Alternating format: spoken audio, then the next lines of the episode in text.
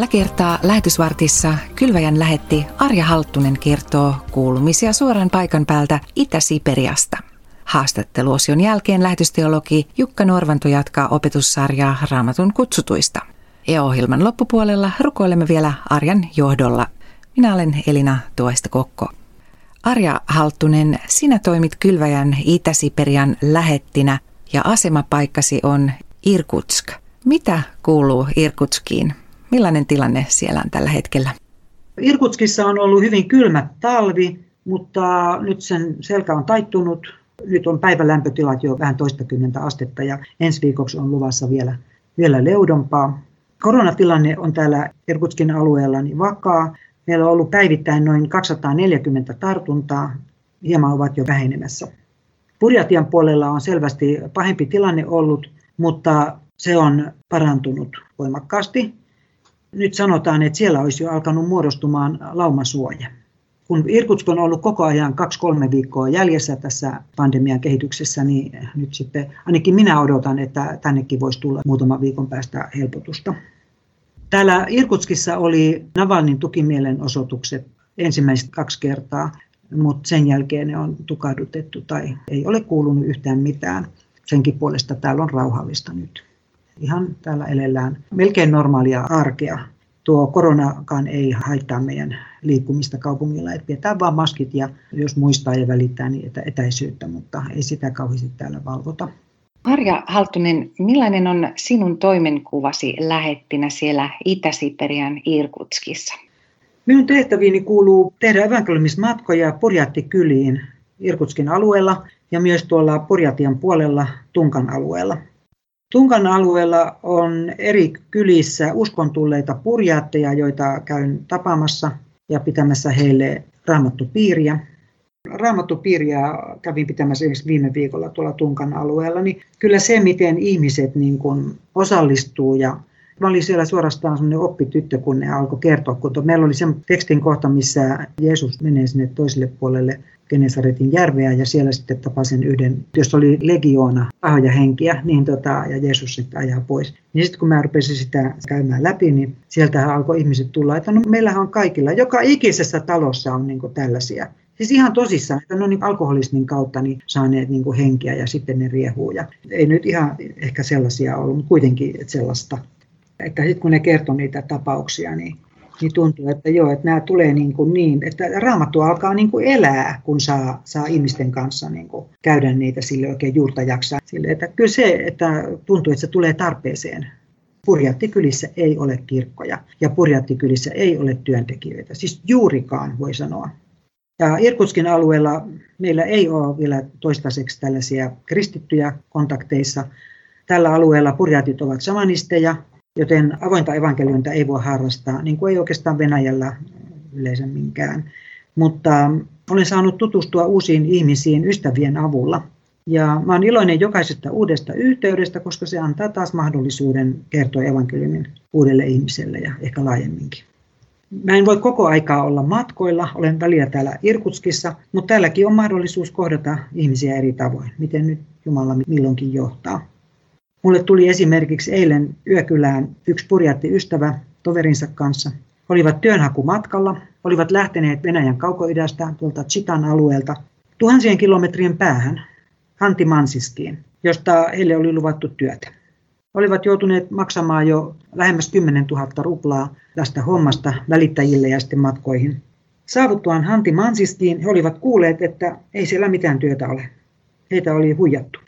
No nyt he pysähtyivät sitten paluumatkalla tänne Irkutskiin ja heillä on kiikarissa toinen työpaikka. Me rukoiltiin yhdessä Jumalalta johdatusta, että Jumala avaisi sen työpaikan ja matkan sinne, jos se on häneltä se juttu. Mutta jos se ei ole, niin Jumala estäisi sen, että heitä ei uudestaan huijata. Ja voi mikä ilo syntyi sitten, kun tuli puhelu ja ilmoitettiin, että he saavat sen työpaikan ja, ja he saavat lähteä iloiten matkaan. Ja tälle voi täälläkin joskus palvella ihmisiä, kun Jumala niin johtaa. Että tällaista tämä on yksittäisten ihmisten kohtaamisia, ehkä perheiden tai pienten ryhmien kohtaamista. Lähettinä Itä-Siperiassa olet saanut olla monessa mukana, kuten Ulan-Uden luterilaisen seurakunnan perustamisessa ihan sen alusta alkaen. Miten siellä on suhtauduttu moninaisia työtehtäviä tekevään ja osaavaan naiseen? Oikeastaan harvat ovat tienneet, mitä kaikkea olen tehnyt.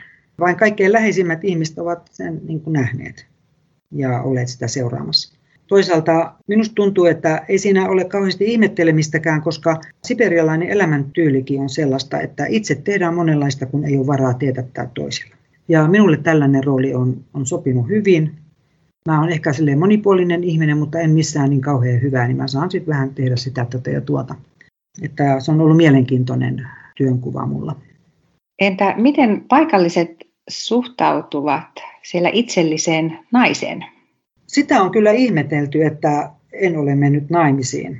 Yleensä venäläiset naiset eivät halua elää naimattomana, koska yksinäisen naisen elämä erityisesti on raskasta. Ja lapsi pitää jokaisella ehdottomasti olla. Se on vanhuuden turva. Tietysti olisi minullekin ollut monella tavalla helpompaa, jos olisi ollut mies rinnalla. Mutta Purjatiassa oli sikäli mukava työskennellä, että uskon ystävien kautta sai paljon apua me tunnettiin ihmisiä eri seurakunnista ja pystyi aina lähestymään jotakin uskovaa, joka sitten, jos ei itse voinut auttaa, niin tiesi, mistä löytää apua. Ja, ja sille ei sitten yleensä selvisi kaikista tilanteista. Täällä Irkutskissa tilanne on toisenlainen. Mulla ei ole täällä tällaista uskovien verkostoa, mutta toisaalta elämäkin on täällä helpompaa. Mä asun täällä hyvässä uudessa talossa, jossa ei ole torakoita, eikä putkiongelmia, eikä hiiriä, eikä lutikoitakaan, joita kuulemma on nyt siellä Ulan Uden asunnossa ollut, kun siellä asuu jo toiset ihmiset, niin valittivat, että luteet heitä syövät siellä. Että siinä mielessä, niin, kun on tämmöinen yksinkertainen, hiljainen elämä, niin kyllä mä täällä pärjään. Ja en mä ole täällä mitään kauheita ihmettelyä edes kuullut. Palataan seuraavaksi ajassa hiukan taaksepäin. Millainen oli sinun tiesi lähetystyöntekijäksi, Arja Halttunen? Jumala valmisteli minua pitkään lähetystyöhön. Ensin mua houkuteltiin ajatukseen lähetystyöstä, mutta mihin ihmeeseen minä nyt lähtisin, ajattelin. Eurooppaanko, Aasiaan, Afrikkaan vai Amerikkaan? Minusta tuntui ihan mahdottomalta lähteä jonnekin ilman kutsua minnekään. Sitten muutaman vuoden kuluttua Jumala armahti minua ja näytti suunnaksi Siperiaan ja siellä jonkin aasialaisen kanssa viimein sitten, kun olin kielenkin jo venäjän kielen opiskellut, niin sitten kohde tarkentui purjattien kansaksi. Ja silloin Jumala johdatti minut semmoiseen tilanteeseen, jossa minä olin kuin puun ja kuoren välissä. Minun oli pakko niin kuin edetä asiassa ja katsoa, mihin se johtaa. Ja, ja niin mä sitten päädyin purjattityöhön tänne. Ensin Ulan Udeen ja sitten tänne Irkutskiin. Venäjällä vietetään huomenna naisten päivää. Miten päivä näkyy katukuvassa siellä Millaisia tapoja päivään liittyy? Täällä Venäjällä niin myydään hyvin paljon kukkia tähän aikaan. Tietysti venäläiset tykkää kukkia lahjoittaa aina, mutta erityisesti naisten päivän aikaan niin on paljon kukkien myyntiä ihan kaduilla, tulpaaneja ja mitä nyt, mitkä nyt kestää vähän kylmempää. Sitten siellä näkyy miehiä kukkakimppu tai lahja kädessä. Voi kulkea aviopareja tai seurustelevia pareja menossa kahvilaan tai ravintolaan syömään, juhlimaan ja naiset ovat hyvin kauniisti pukeutuneita ja, ja meikattuja. Et näin sitä juhlistetaan. Perheessä en tiedä, miten juhlistetaan. Mä en ole itse ollut perheessä katsomassa. Arja Halttunen, millaisin ajatuksin suuntaa tähän vuoteen? Minulla on ihan toiveikkaat ajatukset tästä vuodesta. Mä lähden keväällä Suomeen, mutta palaan elokuussa Irkutskiin, jos Jumala suo. Ehkäpä pandemia hellittääkin jo kesällä, vaikka hellittäiskään, mulla on kuitenkin työssäni mahdollista ihmisten, yksittäisten ihmisten ja pienryhmien kohtaamiseen, että rajoitukset eivät ainakaan tähän mennessä ole haitanneet työtä. Aion jatkaa tavoittavaa työtä niin kuin tähänkin asti ja jospa Jumala siunaisi työn ja antaisi nähdä jotain hedelmääkin. Tällaisilla ajatuksilla minä nyt katselen tätä vuotta. Millaisten asioiden puolesta toivoisit tämän ohjelman kuuntelijoiden ja lähettäjiesi rukoilevan? Pyydetään yhdessä Jumalan johdatusta kohtaamisiin purjaattien kanssa ja viisautta ja rohkeutta pitää evankeliumia esillä. Ja uskoville purjaateille pyydetään raamatun sanan avautumista ja uskon vahvistumista. Ja minulle tietysti myös varjelusta liikenteeseen, kun joudun autolla ajelemaan, ylittämään vuoristoakin. Erityisesti talvisaika, tai voi olla, että keväällä on vielä liukkaita kelejä, niin silloin tarvitaan varjelusta. Siinä kylväjän lähetti Arja Halttunen kertoi elämästään paikan päältä Itä-Siperiasta. Tilaa lähetystyöntekijän kirje, niin kuulet ajankohtaisia kuulumisia säännöllisesti sähköpostitse tai paperikirjeenä. Samalla voit tilata maksutta uudistuneen Kylväjä-lehden. Lisätietoa löydät osoitteesta kylvaja.fi. Ja nyt lähetysteologi Jukka Norvanto jatkaa opetussarjaa Raamatun kutsutuista ja tällä kertaa vuorossaan Priska. Olen lähetysvarteissa viime aikoina pohtinut Jumalan antamaa kutsua. Näitä ohjelmia valmistellessani minun on ollut helppoa kiinnittää huomiota ihmisiin, jotka ovat saaneet Jumalta aivan erityisen kutsun tehtäviinsä. Mutta lopultakaan niitä henkilöitä, joiden kutsumistapaa tai hetkiä kuvataan tarkasti, ei ole raamatussa kovinkaan monta. Sen sijaan paljon tavallisempaa on tavata raamatun sivuilla ihmisiä, jotka Jumala on selvästikin kutsunut johonkin tehtävään, mutta joiden kutsumistapaa ei tarkemmin kuvata. Kun kuitenkin sellaisten ihmisten edesottamuksia tutkii, mitään epäselvyyttä jää siitä, että he ovat löytäneet paikkansa Jumalan valtakunnan työssä. Yksi sellainen henkilö on Priska eli Priskilla. Hän oli alun perin kotoisin Pontoksesta ja oli naimisissa Aquila-nimisen miehen kanssa. He kumpikin olivat ammatiltaan teltan tekijöitä, mikä sai aikaan sen, että he työskentelivät Korintissa jonkin aikaa yhdessä Paavalin kanssa, joka hänkin oli teltan tekijä. Raamattu ei kerro, missä vaiheessa pariskunnasta oli tullut kristittyjä, eli Priskankaan uskon tulosta tai kutsumuksesta ei kerrota mitään. Sen sijaan siitä Raamattu kertoo, millä tavoin Jumala pariskuntaa ja ehkä ennen muuta Priskaa käytti valtakuntansa työssä. Kertoessaan Aleksandriasta tulleesta Apolloksesta Luukas paljastaa apostolien tekojen luvussa 18 kesä 26, mikä näytti olleen Priskan erityisosaamista. Apollos alkoi rohkeasti puhua synagogassa. Kuultuaan hänen julistustaan, Priskilla ja Aquila ottivat hänet huostaansa ja perehdyttivät hänet tarkemmin Jumalan tiehen.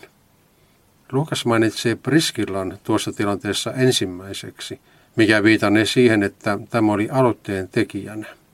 Pariskunta oli ollut muiden mukana kuuntelemassa seurakuntaansa tulleen etevän puhujan opetusta, ja jossain vaiheessa he huomasivat jotain olennaista puuttuvan tämän opetuksesta.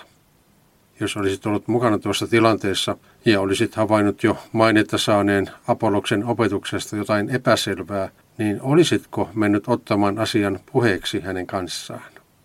Ehkä olisit mielessäsi asiaa pohtinutkin, mutta olisiko rohkeutesi riittänyt? Priskilla näytti olleen se, joka ei epäröinyt tuossa tilanteessa. Niinpä pariskunta kutsui vierailevan puhujan kotiinsa ja kävi niin kuin Luukas kirjoittaa, perehdyttivät hänet tarkemmin Jumalan tiehen. Tämän tapahtuman seurauksena Jumala saattoi jatkossa käyttää Apollosta entistä paremmin valtakuntansa levittäjänä. Ja luulenpa, etteivät ne, jotka jatkossa Apollosta kuuntelivat, voineet mitenkään tietää, että syynämiehen puheitten vakuuttavuuteen oli se, että tämä itseään korostamaton pariskunta oli aivan ilmeisesti Priskilan rohkeuden ansiosta ottanut tärkeän askeleen antaakseen rakentavaa palautetta suurelle puhujalle. Paavali mainitsee pariskunnan myös lähettäessään terveisiä roomalaiskirjan luvussa 16. Tervehtikää Priskaa ja Akvilaa, työtovereitani Kristuksen Jeesuksen palveluksessa. He ovat paneet henkensä alttiiksi minun takiani, ja heitä kiittävät minun lisäkseni myös kaikki pakanuudesta kääntyneiden seurakunnat. Sanokaa terveisiä myös heidän talossaan kokoontuvalle seurakunnalle. Tässäkin Paavali mainitsee ilmeisesti aloitteellisemman Priskan ennen miestään.